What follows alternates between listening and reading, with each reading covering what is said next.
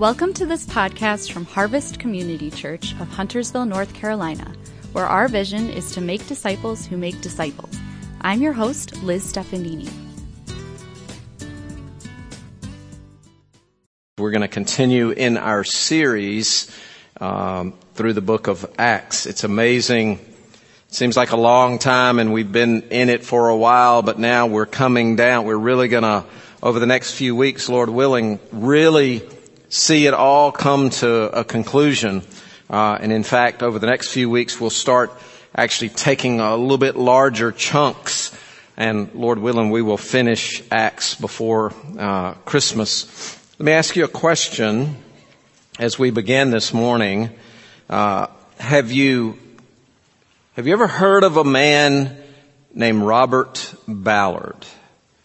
He had a quest in his life and that was related to the Titanic. Of course, you you know the Titanic story. You know that uh, it sunk on April fifteenth, nineteen twelve. It was the largest and most luxurious uh, ship at the time, and thought to be the most technologically advanced and the safest. Right? And then it sunk, and it was in the waters of the North Atlantic and for years and years, Robert Ballard was one of many, I think, who had a quest to find the sunken Titanic.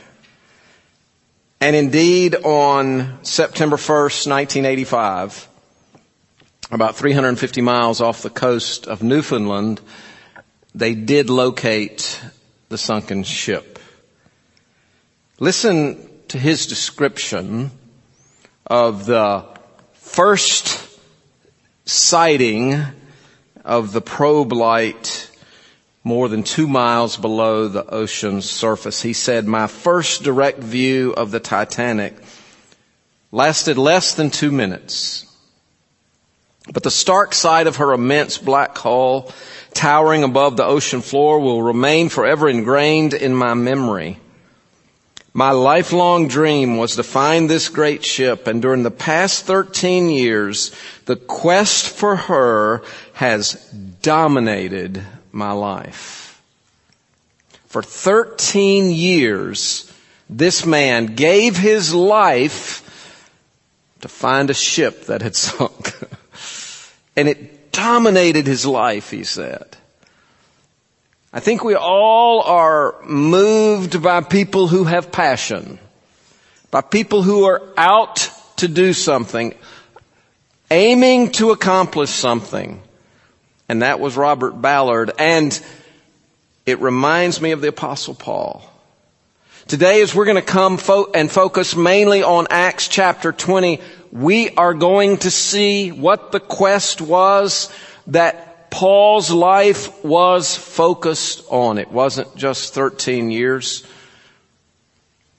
This was Paul's life and we're going to look at it and we'll read more as we go along, but I want to start with verses 22 to 24 of Acts 20 because in many ways this encapsulates the heart of the passage and the heart of the message. Paul says, now compelled by the Spirit, I am going to Jerusalem, not knowing what will happen to me there.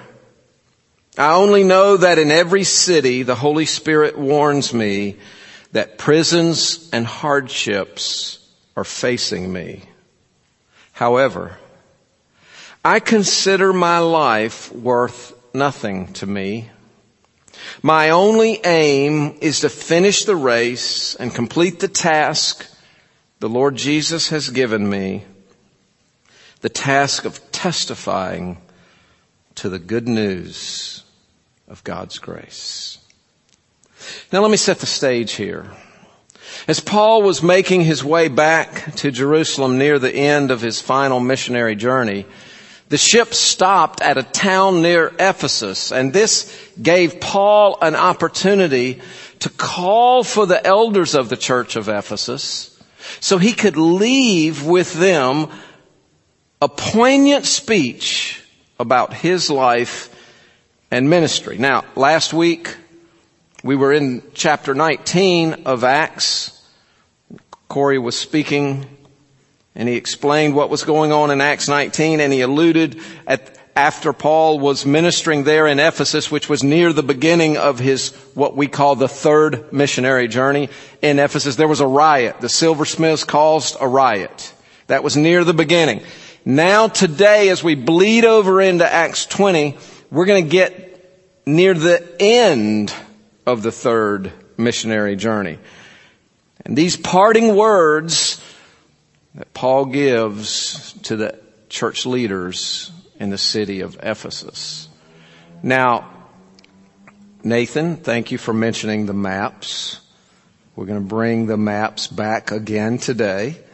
Uh, so you can see, I want to give you a visual image. I, I hope it's helpful. I know sometimes the maps are hard to follow, but for me it's, it's helpful to get a general idea of where they're going. You can see Asia there in Acts 19, that blue arrow is pointing to the city of Ephesus. That's what we looked at last week. Paul's ministry in Ephesus. After that, he went back over into Macedonia, the part that's in orange there.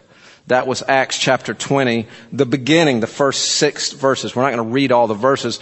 We're just going to give you an overview of what was happening there. And he went back into Macedonia. And these were some of the cities he revisited once again. He went up to Philippi and to Thessalonica and some of those cities and down to Corinth. He got down into Greece. It was Achaia, but it, it's Greece. And then he actually went he retraced the steps. Rather than getting on the boat and sailing back, he retraced the steps back up in towards Philippi. And we come to verse 7 of Acts chapter 20.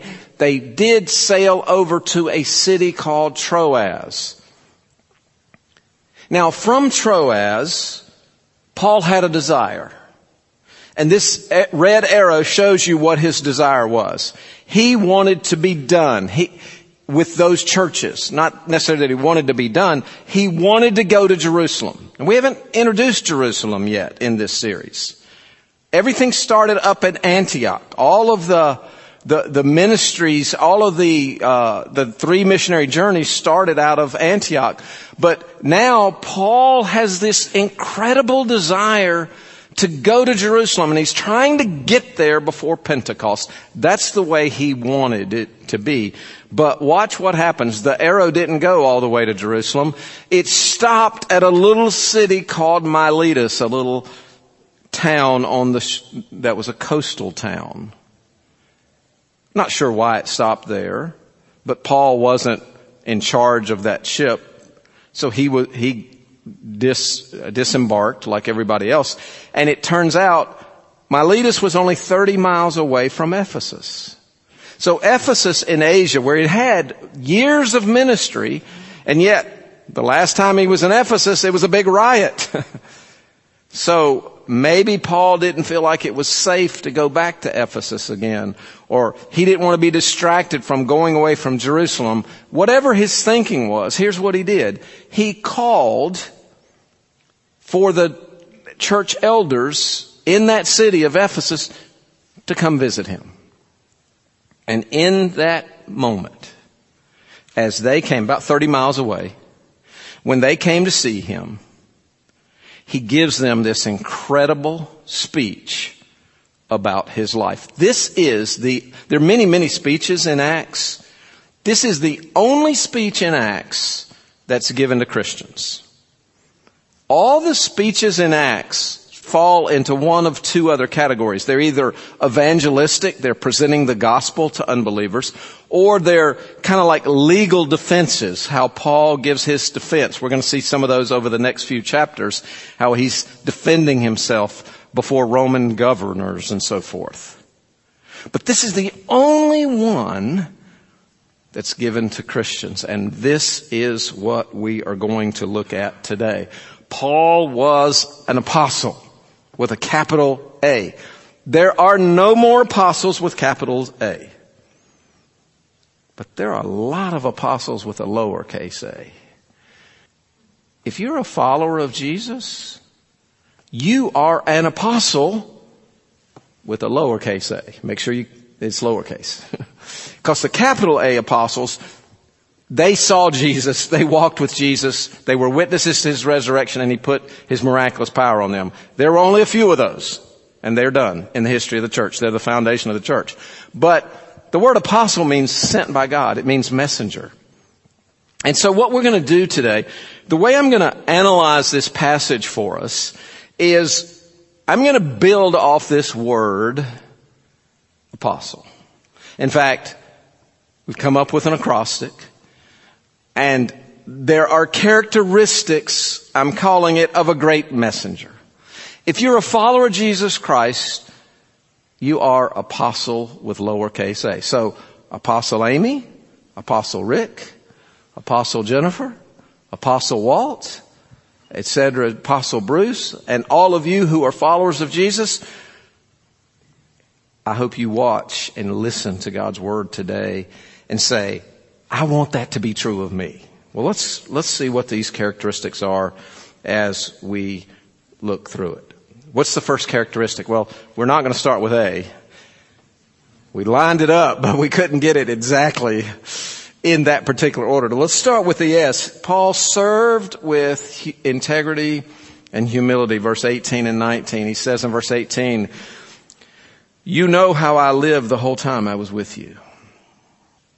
You know how I lived the whole time I was with you. From the first day I came into the province of Asia. Listen to this quote by a Christian leader. Evangelical Christians today are like a defeated army. Naked before our enemies and unable to fight back because they have made a frightening discovery. The church is lacking in integrity. That was written in 1998 by a Christian leader named Warren Wiersbe. How much more true could it be today in 2021? If I get hit by a bus today, and I'm hoping that doesn't happen, I hope that the next pastor of Harvest will be this kind of man. Somebody who can say, you know how I lived among you the whole time I was with you. You know, we don't have perfect leaders here. Our elders and pastors and ministry leaders here are not perfect, but I am so thankful to be able to say that they are leaders of integrity. God doesn't ask for perfection. He doesn't or demand perfection to be in leadership, but what he does demand is integrity and a walk with God. And I don't think there's anything more important to be able to be said of a Christian leader that he could stand up and say, you know, you know how I lived the whole time among you. That's what Paul is saying here. Verse 19, I served the Lord with great humility. So Paul served with integrity and humility. It's almost certain that Paul's opponents were contending that he was a troublemaker. that he was proud, that he was insincere, that he was superficial. I mean, hey, look everywhere Paul went, what happened? People either got saved or they rioted. I mean, Paul, the, the wake of Paul was trouble. And so his opponents no doubt were criticizing him. It's Paul's fault that all these things were happening. And Paul looks at these Ephesian elders and says, you know, I, I served with integrity. I served with humility. So this, this is not Paul patting himself on the back. He's just defending himself to the church leaders so they would recognize that. Now, how could Paul serve in any other way, really, when the one he was following was Jesus, who was humble. And that's what Paul will write, for instance, in Philippians when he's talking to the Philippian church. Let this mind be in you, which was also in Christ Jesus, who, though he was in the form of God, he existed forever in the nature of God, did not consider this existing in a manner with God something to be grasped. But what did he do? He humbled himself And he took on the nature of a servant. And becoming like a man, found in the appearance of a man, what did he do? He obeyed God even to the point of death on a cross. This is what Paul said. I served with integrity. I served with humility. Secondly, the T. Can you find that on your sheet? I don't mean to confuse you by not going in order. If you need help, just raise your hand and somebody will show you where that is. T. He was tender and compassionate towards God's people. Again, in verse 19, I serve the Lord with great humility and with tears. I think somebody needs to write a book. Maybe they have. Real men cry. I mean, Paul was a real man. He was a tough guy. He was the guy who would be like beaten and stoned and they thought he was dead. And then he would go back to the very same city. So Paul was no sissy. I can guarantee you that. But he served the Lord with great humility and with tears. There was tenderness. There was compassion. And then in verse 28 to 31, he gives his charge to those elders. And notice the pastoral heart and the heart that he wants those elders to have towards God's people. Keep watch over yourselves and all the flock of which the Holy Spirit has made you overseers. Be shepherds of the church of God, which he bought with his own blood. Verse 29, I know that after I leave, savage wolves will come in among you and not spare the flock. Even from your own number, men will arise and distort the truth in order to draw away disciples after them. So be on your guard.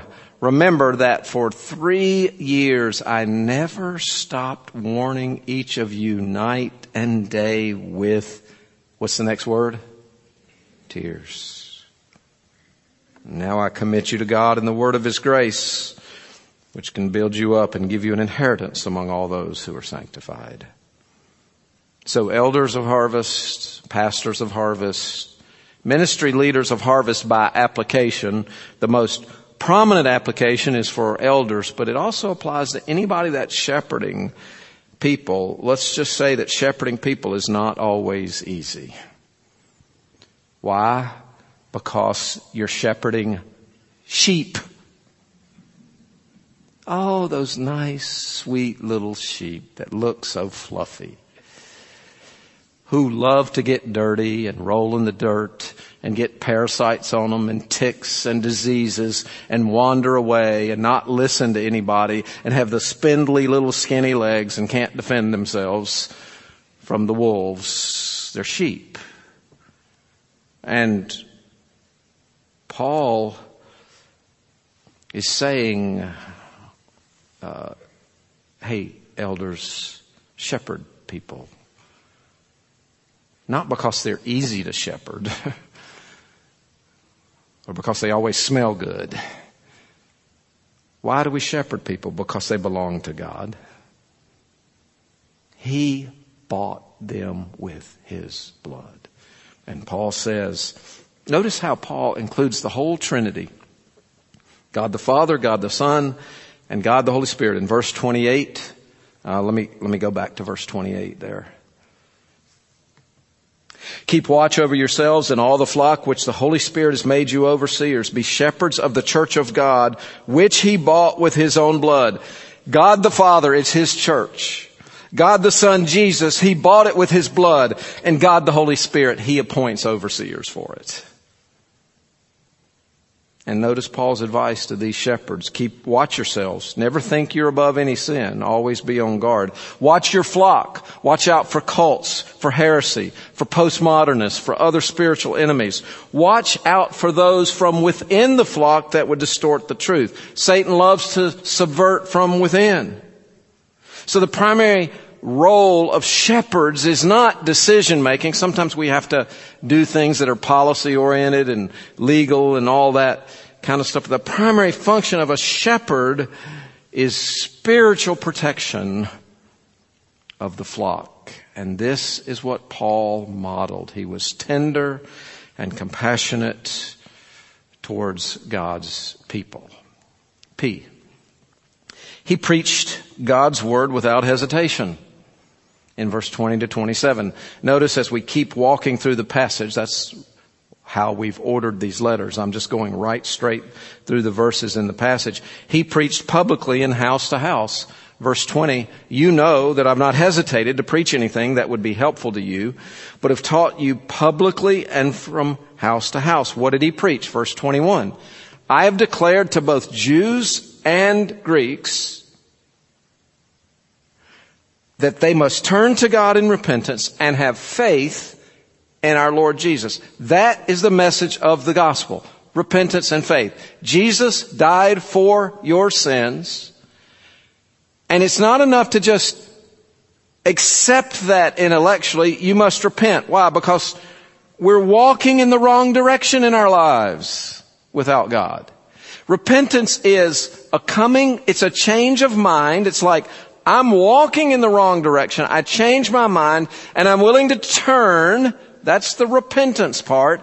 And the faith part is I turn to Jesus and I receive Him. I put my faith in Him. It's like heads and tails on a quarter. One coin, salvation. Two sides, repentance and faith. This is the gospel. Have you done that? Have you put your faith in Jesus Christ? Have you repented? Have you acknowledged your sin and your need for Christ? And then put your faith in Jesus. That's where it starts. This was Paul's message. And he didn't proclaim uh, a few things. He proclaimed everything that God told him to proclaim. Verse 25. Now I know that none of among None of you among whom I have gone about preaching the kingdom will ever see me again. Therefore I declare to you today that I am innocent of the blood of any of you, for I have not hesitated to proclaim to you the whole will of God. So again, Paul was tender and compassionate but that didn't keep him from telling them the truth. I'm going to preach the whole counsel of God. He was thorough in the topics he covered. God's grace, God's kingdom, the necessity for repentance and faith, everything that was profitable for the hearers, God's complete plan of salvation. He was thorough in his target audience. He didn't have just one audience. He spoke to all. He was innocent of the blood of all. He spoke to Jews. He spoke to Gentiles. He was thorough in his methods. He spoke publicly in the synagogues. He spoke privately in the homes. As John Stott summarizes it, he shared all possible truth with all possible people in all possible ways. He taught the whole gospel to the whole city with his whole strength. and what did he do it with? He did it with the Word of God. And he will write to us later he will write to Timothy later about the power of this word and why it's so important to be preaching the word, not just preaching ideas, not just preaching truth, but preaching the word of God. He says to Timothy, as for you, continue in what you have learned and become convinced of because you know those from whom you have learned it and how from infancy you have known the holy scriptures which are able to make you wise for salvation through faith in Christ Jesus. All scripture is God breathed and is useful for teaching, rebuking, correcting, and training in righteousness so that the man of God may be thoroughly equipped for every good work. Paul preached God's word without hesitation. Paul was led by the Spirit, verse 22. He says, and now compelled by the Spirit, I am going to Jerusalem. Not knowing what will happen to me there. Remember the map? Remember the big red arrow? That's, alright, I'm finally going there. And why are you going there, Paul? You're going to run into trouble. You don't know what's going to happen to you, Paul. You might be arrested. You might be imprisoned. You might be executed. People might ambush you. Why would you go there? I'm going there because I am compelled by the Spirit. I am led by the Spirit. Paul could say that about his life and ministry. He didn't make this grand plan in advance necessarily. He was led by the Holy Spirit. I'm not going to say a whole lot about this because Lord willing next week as we continue in these passages we're going to we're going to dive into what that looked like for Paul to be led by the Spirit. But suffice it to say today that Paul had a compulsion. He had a desire and he attributed it to the leading of the Holy Spirit. Let's look at the A.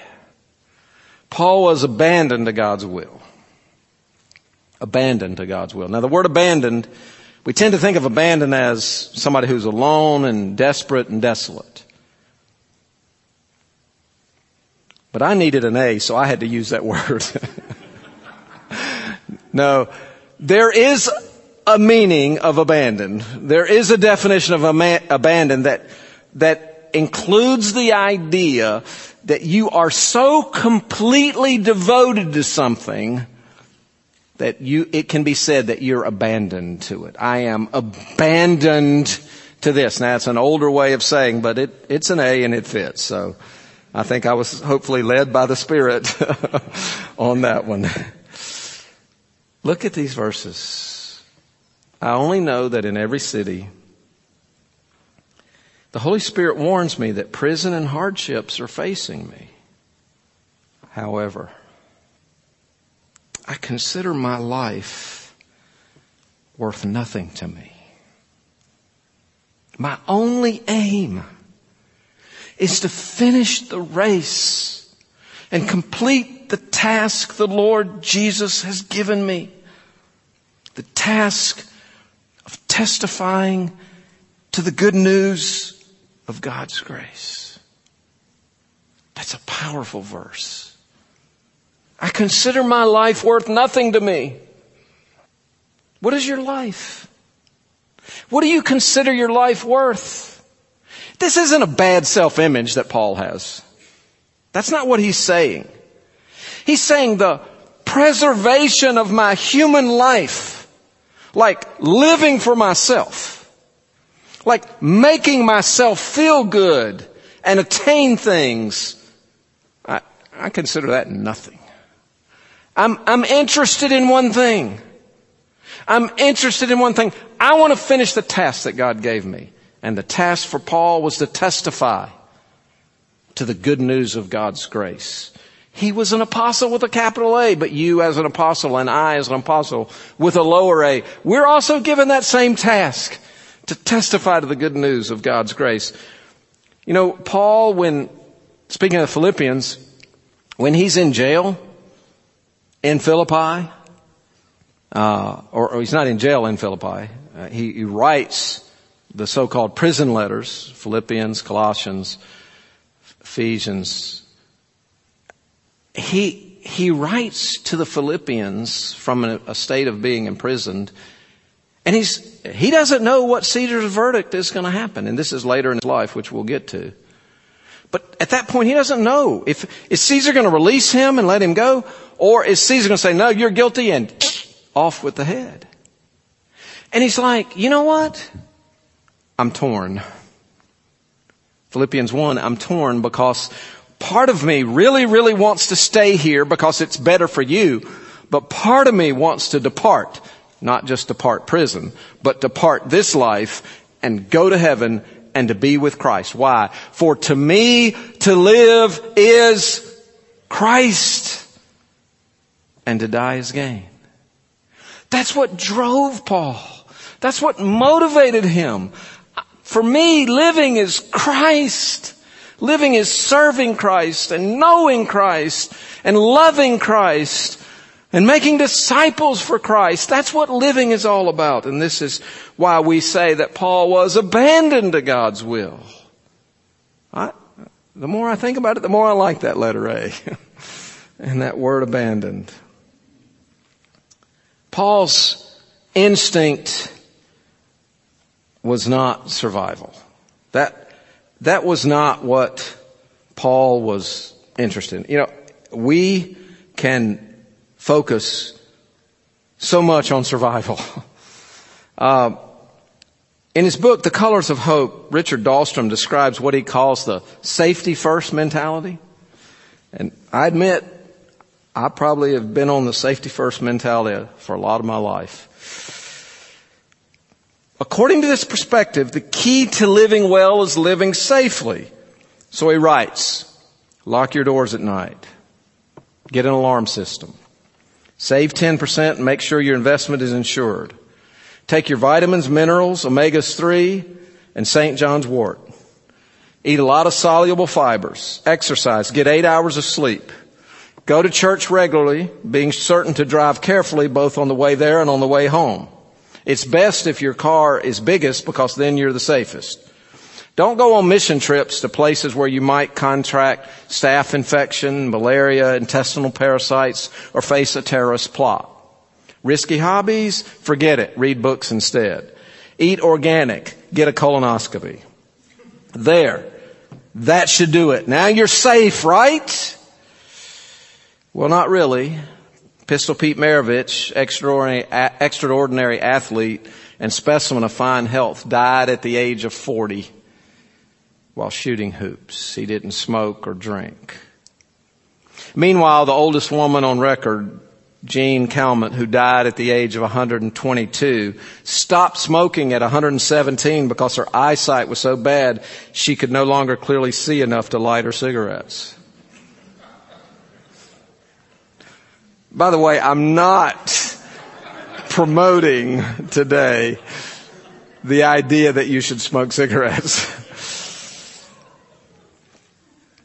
but listen to what he says. The safety first posture is wrong on several levels. First and most significantly,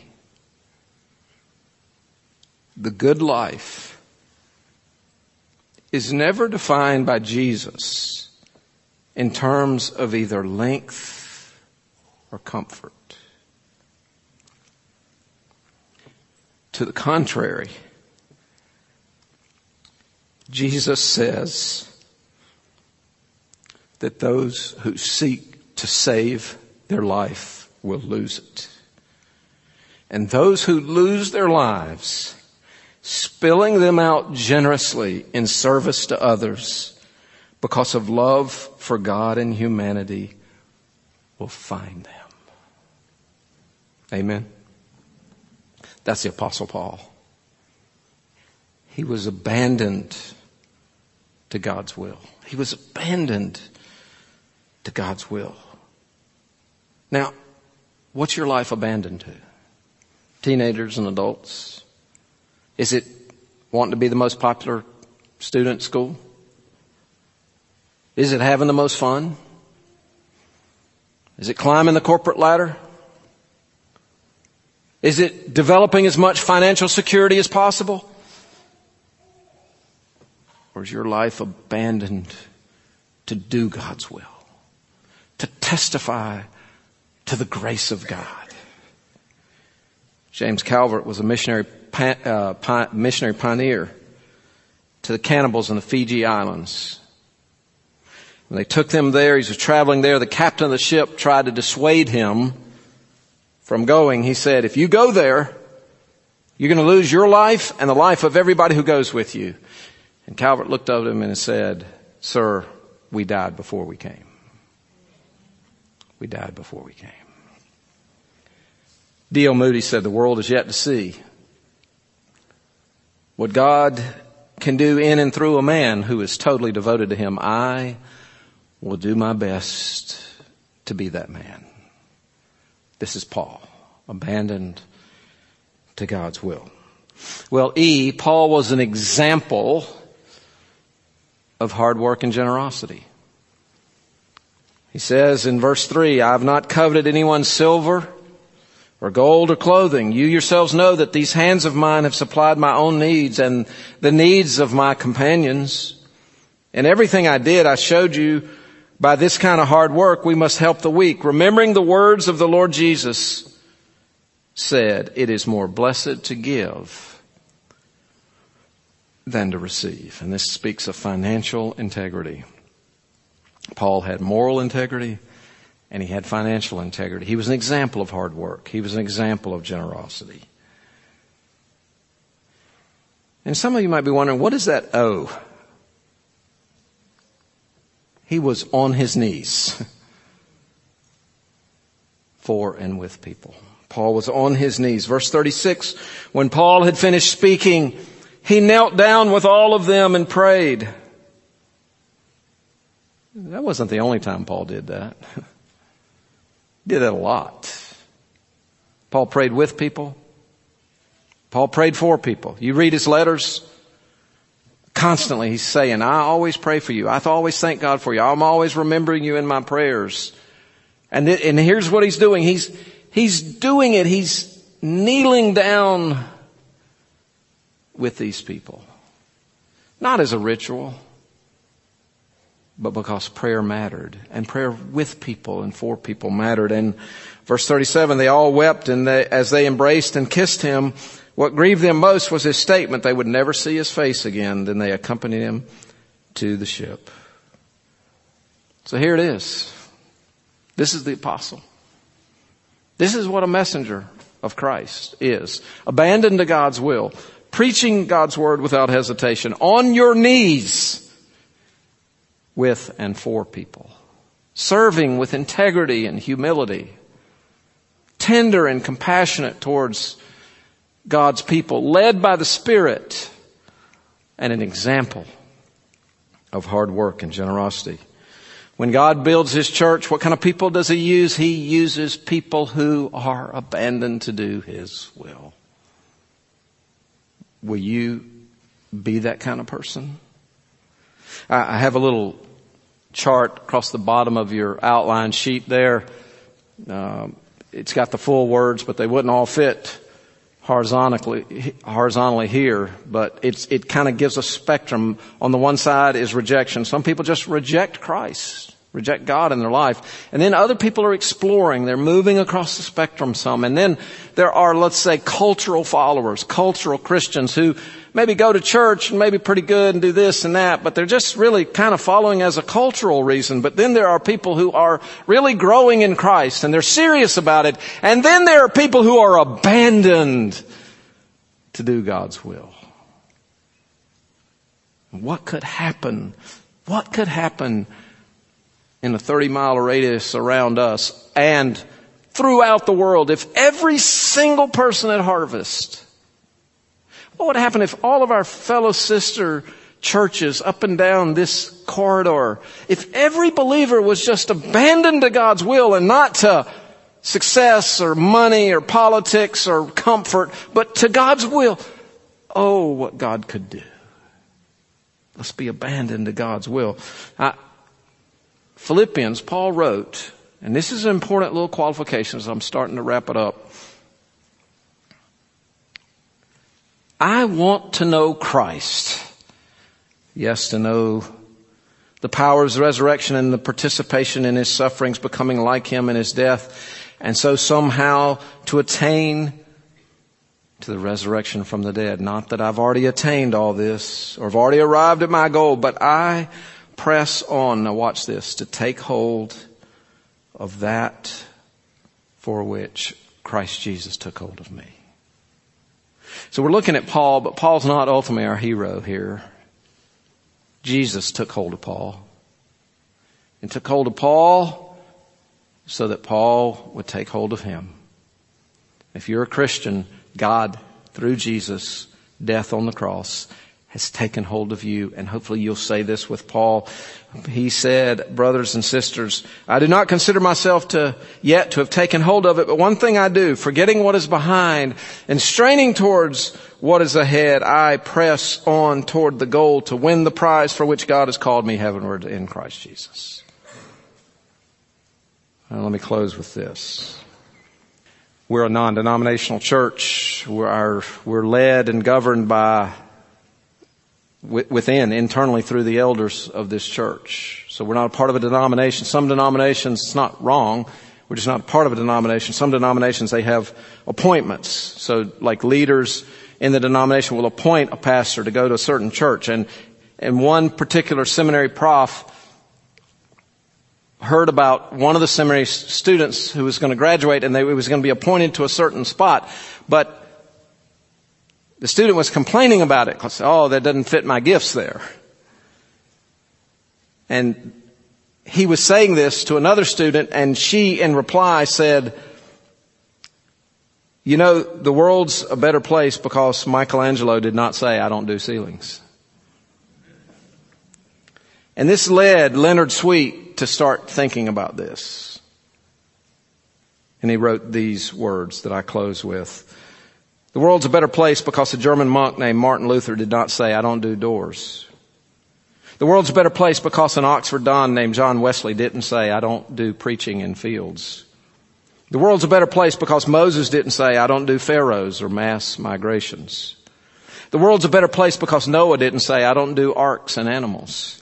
The world's a better place because Rahab didn't say, I don't do enemy spies. The world's a better place because Ruth didn't say, I don't do mothers-in-law. The world's a better place because Samuel didn't say, I don't do mornings. The world's a better place because David didn't say, I don't do giants. The world's a better place because Peter didn't say, I don't do Gentiles. The world's a better place because John didn't say, I don't do deserts. The world's a better place because Mary didn't say, I don't do virgin births. The world's a better place because Paul didn't say, I don't do correspondence. The world's a better place because Mary Magdalene didn't say, I don't do feet. The world's a better place because Jesus didn't say, I don't do crosses. And the world will be a better place only if you and I don't say, I don't do blank. When God builds his church, he uses people who are abandoned to do his will.